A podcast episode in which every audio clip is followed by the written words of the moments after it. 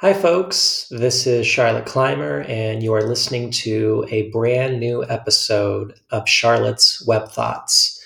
This is the audio slash podcast version of my actual blog, Charlotte's Web Thoughts, on Substack.com. You can find more of my writing of this blog at charlotteclymer.substack.com. This is a special episode of Charlotte's Web Thoughts uh, because today is my 35th birthday. And I feel that I need to take a moment to give thanks for all the people that I know and will never know who made it possible for me to reach this day. October 12th, 2021, giving thanks for breaking the cycle. Today is my 35th birthday, and I can't quite believe I'm here. I was born on a Sunday, 35 years ago exactly, in the maternal ward of St. Anthony's Hospital in downtown Oklahoma City. My mother was 18 when I was conceived, and her mother was 19 when she was conceived, and her mother was 17, and so on and so forth. My mother, who died last year, had bigger dreams for me for all of her faults, and there are many, and they are egregious, my mother wanted me to break the cycle of poverty and pain that have plagued my family for generations. I once read somewhere that every individual is the result of thousands of years of other people's decisions, not just in the larger scheme of world events, but the marrying and fucking and birthing of seemingly countless generations to arrive at a single you. Every person is the enduring legacy of every choice ever made by those who biologically precede us. And like it or not, deserved or not, unfair or not, we must account for those decisions in ways that can be uncomfortable and, most disturbingly, ways that are unknown to us. The two lines that converged to form me, bent and fractured in many places, exhausted in spirit, ever mindful of their low place in the world, have tripped over several generations of drunks, deadbeats, child and spousal abusers, sex offenders, and just about every variety of sexist, racist, and otherwise bigot one can imagine to arrive at their joint venture, their latest iteration, in me. Being born into such a tortuous lineage carried an implied commission that I didn't discover, let alone understand, until early adulthood. Reconciling the sins that preceded me with the understanding and necessary grace every human being, regardless of their wrongdoing, deserves. Now, that might strikes some as overtly religious, but it's not meant to call anyone to Jesus. It's meant to point out that every human being and their history are complex, and the vast majority of human beings deserve the kind of nuanced understanding that complexity demands in return for a good faith effort at existence with others. Where would I be right now if I had not been given that? My family, despite their sins against God and the world and each other, are still only human. And recognizing that truth remains the greatest challenge of my adult life. That, in turn, begat the second greatest challenge carving out my own path in the world without feeling as though I owed my breath and blood to the reconciliation of their unrealized dreams and enduring nightmares. And carve a path I did imperfectly and tediously and miraculously. I should not be alive right now. That I made it out of childhood is a small miracle in itself. That I graduated from college is astonishing. That I survived long enough to finally and mercifully come out as a trans woman is yet a greater miracle.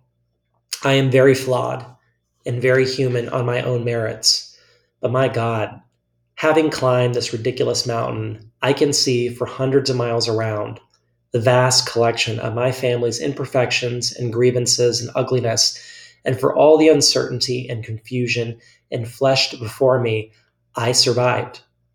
I am a survivor of poverty and rape and physical abuse and gender dysphoria and severe depression, a gathering of maladies that required something far more than just me to overcome them. I survived because of others. I survived because of public school teachers who took a dirty little kid from a trailer park being sexually and physically abused and put a book in her hands and space in her heart for dreams. I survived because of many generations of LGBTQ people, particularly trans women of color, who all too painfully and all too slowly built and sustained a framework of liberation and pride that has saved countless lives from the abyss, mine included.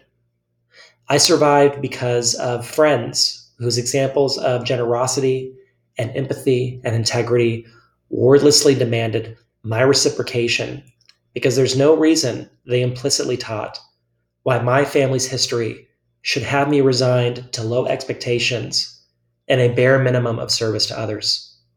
I survived because of food stamps and free lunch programs and many tens of millions of people giving over their hard earned dollars to the government so that children like me could eat and then grow up to make sure future hungry children would have something in their bellies.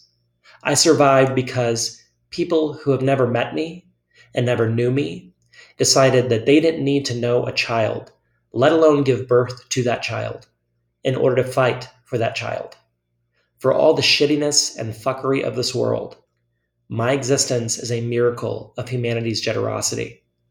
My life has been largely saved by the moved spirits of people I'll never know.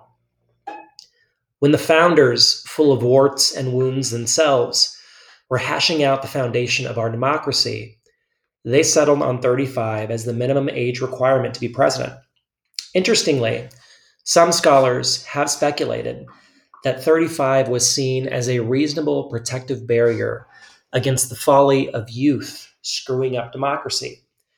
It was seen as an age generally earned by life experience at a time when life expectancy, depending on the source, was mid to late 30s in the 18th century. Dr. Neil York, a history, history professor at BYU, Brigham Young University, asserted in his paper on the presidential minimum age requirement that the founders most likely took their cue from Plato, who writes in the Republic that Socrates felt 35 marked the completion of, quote, preparation in formal reasoning and lessons on making wise choices, unquote, in young people training for a life in public service. Now, while I am never running for president, there's something else adjacent to this that Plato notes, which may ring familiar for readers of philosophy. These youths, as Dr. York summarizes, would be, quote, removed from the cave, but then, as adults, they must descend back into it. They, unlike those who never left, would be expected to be able to distinguish between truth and lie, to discern what is real from what is false. Yeah, we should definitely acknowledge that how philosophers define quote public service thousands thousands of years ago is wildly different from our own ideal and that there's certainly a lot of arrogance in believing only a certain class of people through their specific experiences can discern right from wrong but that concept of being plucked from the cave a clear mark of privilege even in adversity and having an obligation to pay it forward in whatever way we are able resonates with me. Regardless of their author's intention, I see those words as a call to humility and service to others, especially in the ways that are unsexy and grinding and thankless. The public school teachers, the nurses and doctors, the first responders, the activists of every progressive inspiration, the organizers of every hopeful motivation, all those who have decided their primary calling is in leaving the world better than when they came into it.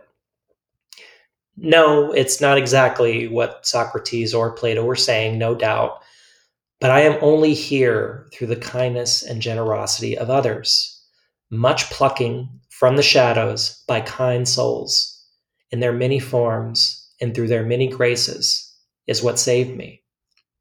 My obligation in this life, as it should be for all of us, is bringing light in whatever way I am able against the shadows that are present and those yet to be cast. That is how I can give thanks to those who brought light to me. And I hope and pray that I am able. And I am thankful for every day God has given me to do so. Now, some of you have emailed asking if you can buy me a drink for my birthday, which I very much appreciate, believe me. Instead, I ask that you donate to Running Start an organization that trains and empowers young women and non binary folks in preparation for public service. That would mean a lot to me. I'm trying to raise training scholarships for young people who once stood where I did. And if you go to my blog, the actual physical blog online, you can see a link in this piece where you can donate. And hey, if you could ask your friends to subscribe to my little blog here, it's free and easy. I would be grateful for that too. I would like to believe, for all my flaws, that I have broken the cycle. And now I have an obligation to help break those cycles still existing. I am thankful to have made it this far, and I am thankful for the distance to come.